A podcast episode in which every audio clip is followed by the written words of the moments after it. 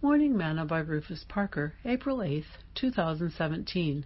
And he came to Nazareth, where he had been brought up. And, as his custom was, he went into the synagogue on the Sabbath day, and stood up for to read.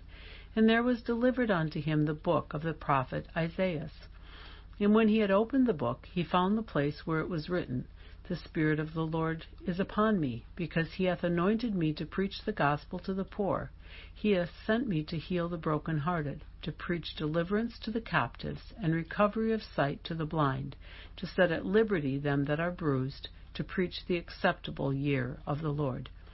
Luke 4, verses 16 through 19. Today's morsel. Luke chapter 4 is one of my favorite passages of Scriptures.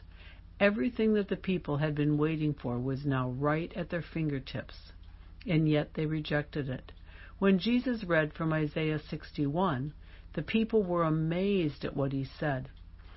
Jesus left off one part of Isaiah, though, which most readers do not catch, and that was, and the day of vengeance of our God. Isaiah 61, verse 2. The reason he did not speak that to them at that time was because his goal, Luke said, was to seek and to save that which was lost. See Luke 19, verse 10. But the Apostle Paul was very adamant that this day will come when the Lord returns.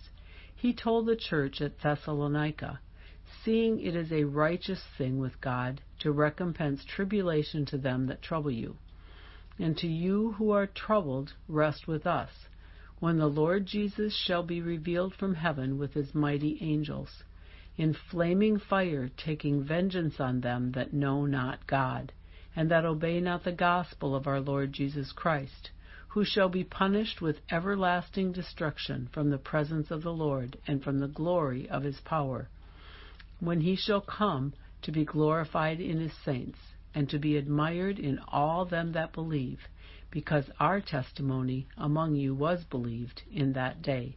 2 Thessalonians 1 verses 6 through 10. So don't try to take matters into your own hands.